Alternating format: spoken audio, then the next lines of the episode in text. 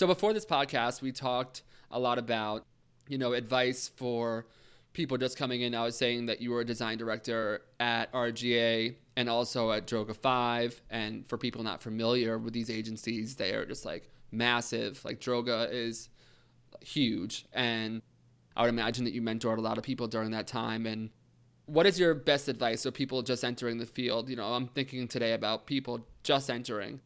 What's your advice for somebody just starting out? You know, I get asked this question a lot. And like, so I taught, I'm on a break right now, but I taught at SVA as well. And a lot of my students would ask me that. I have been asked this question so many times, and I still don't think I have a good answer for it. What I will say is, you think you know what you want, but you don't. You think you have an ideal of the life you're going to live, and I promise you that's not going to what it's going to be. I had a very clear picture of what I wanted to do, and I didn't have the words or the framework to be able to understand how to get there. So twofold. The first is, if you have an idea of what you want, even if it's not going to come to fruition, start with reaching out to people who do what you think you want to do. Right. Because like, if I could go back, I would reach out to the people I admired most that were doing the things I thought I wanted to do and say, like, can you explain to me, or like, tell me a little bit more about what you do on the day to day, because it looks amazing from the outside, but the reality is it's probably very different than what you would think. Right. The second part, do things outside of what you think you want. So I had a student who wanted to be a motion graphics designer, and I taught interaction design. And the entire time the student was like just so against doing work in my class. And when I spoke to them, they were like, well, you know, I want to be a motion graphics designer. So like, why do I care about this stuff? So one of the projects I would give is a museum assignment, and you would have to go to the museum, do research, interview people, come up with some insights. With the insights, you would come up with an idea, and then you would build out a product, a digital product based on that idea. That's and it cool. would everything but the code. Right. Code was like an extra additive if we have time, but right. usually that entire process is a lot. Right.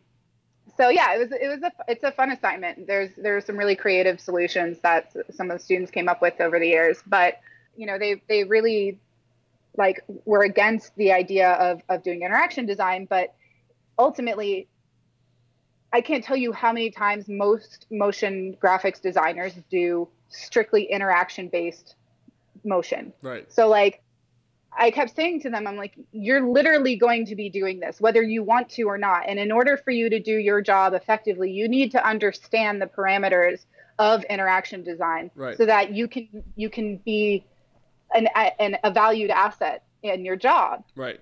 Otherwise, you're going to get fired. I try and tell people this. They think I'm joking. They think I'm like trying to be like edgy. I'm like, okay, like you're going to leave here. You're going to just barely get a job. And I'm like, the second day, they're either going to have mercy on your soul and fire you in 2 weeks, or you're going to get let go the first week. Like, I don't understand why people are like, yeah, like I'll figure out on the job. Like somebody will look out for me. It's like, no, they won't. There's a CFO who has like somebody like, you know, right underneath their thumb. And they're looking at the numbers, and they're moving the products, and they're looking at deadlines. And it's, did this person deliver on this deadline or not? Yes or no. Are they a liability? And the second you're a liability, you're out. That's a hard reality that I'm really trying to get to people that are listening to this podcast and in school. That is how it works. And it still works that way even when you're almost 30. Same shit. Yeah, well, yeah. So you better be good, you know what I mean? Like, yeah, exactly. You're part of a business. You are a bottom line. Yes. You're valued on a cultural level, on like the social level of the environment. Yes, of course, there's value that you bring. Right. But from a business perspective, you are a bottom line. Yeah. Here. And that person can move, that person can get let go, that person who was covering for you now doesn't work there, and they helped you with your decks, and you don't really know how Keynote works, and somebody just came to you and they're like, hey, like in 15 minutes we need this thing, and you're going to get like found out and you're going to get fired. And I'm saying this not to be negative, but saying it to be like, you know, if you're in school and you're like, I'm going to go work at Google and I'll figure it out as I go and people will teach me. This is kind of what you and I were talking about before this podcast. It's like, there's not really time for that to happen. You need to at least have a baseline where you're an asset to the company. And then we can talk about mentorship, right?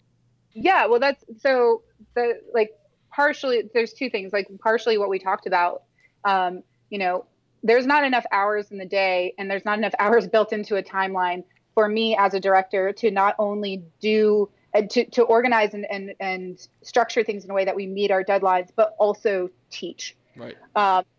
Ideally, that's how it would be. I would being a teacher, being a director, I would love to be able to sit there and be like, okay, here's all the things you need to learn. Flipping masks. Here we go. White reveals, black conceals, but there's no time. Yeah. There's no time. So a lot of it is actually, you know what? This is the best answer for your question earlier. Bam. I'm going to sit right here right now. Okay. The best thing that any student and out of just graduated student can do is learn how to learn by observing. Yes. So watching what other people are doing, having the wherewithal to ask questions to someone more senior and say, hey, I saw you do this thing with this other thing. Can you show me how that's done? Can you explain to me what you did? If you see someone with amazing designs, observe what they're doing, watch the decision making, listen to what they're saying as they explain the idea and the way they talk about the idea. Right. And then if you have more questions, inquire. Talk to them, understand what went into that, because honestly, not enough people have the self-initiation of just wanting to learn. They just expect to be handheld or spoon-fed the answers, and that's not how the industry works. It's not acceptable, right? Yeah. Right, and that's honestly again, I told you I say yes to things even though I'm not comfortable saying yes. Part of that is because I know. Yeah, I'm not going to be told how to do the job, but I will learn by observing those who are in that environment, and I can pick up best practices from my peers. Yeah. I always try and have empathy for people just starting out because, on the one hand, I'm saying you're going to get run over and you're going to get fired because I'm just trying to be real about it. But then I also have empathy because I understand that those people have not yet had that experience, and they came up in this they went to middle school and then they went to high school, and it's chase your dreams. And then college, and it's a little more discipline, a little more stress cries. And, but then you're still going out into the real world sort of thing. So I have empathy for people that haven't yet had that experience yet, but the self-initiation stuff. I can't tell you how many times I've gone to a college or something and done a talk, and I'm nobody special, but I have a podcast that's starting to get legit, and I'm telling them I'm an idiot, I made this happen, you can make it happen too, it's really easy. If literally anybody in this group of 200 people wants to message me and get involved with this podcast, I will put you on, I will get you exposure, you can put it on your resume, hit me up.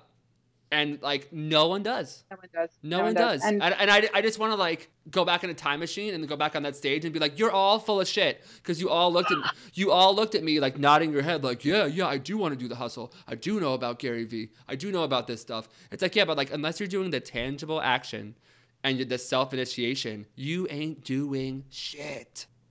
And for so many people, whether it's the judgment of their others, it's that thing that we talked about earlier about, people not taking it seriously. But I could literally get in someone's face, scream in their face, and be this is a viable career.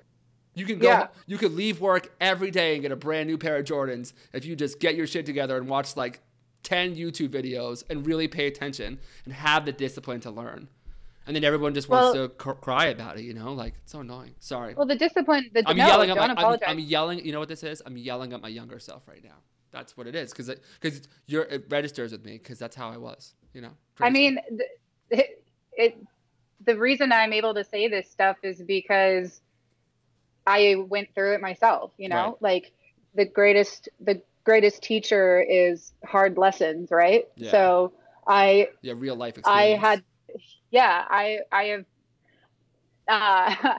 a friend who used to say that I like to go through the hard lessons for the story at the end. Yeah. And I definitely have had a few of them. Oh, me too. But it's those failures and those hard times and those the deep deep-seated imposter syndrome that I was experiencing that led to my successes. And part of that also was just like, I was a very young person being put in very experienced situations. Yeah. And that, and as a woman, which is a whole other conversation, but to be a young woman in a situation where I'm with a bunch of men who are much older than me and more experienced, that is extremely intimidating, but those hard lessons were extremely valuable. Yeah, totally.